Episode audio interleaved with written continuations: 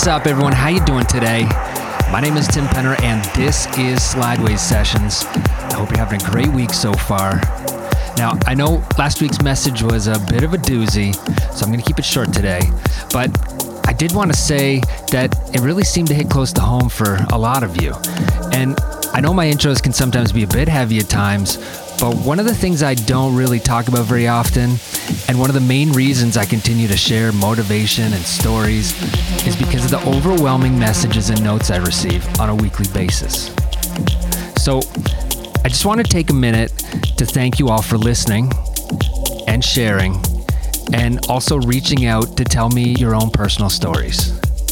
My words really can't express how thoughtful and touching it is to hear from you, and it keeps me strong. Just so you know, I talk about these personal things not just for you, but also so I can continually remind myself why I do what I do. Those intros are as much for me as they are for you. But when I get to hear from you guys too, it's one of the best gifts I can get.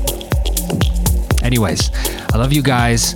Now let's get on to some music because I've got some deep, sexy tunes for you today.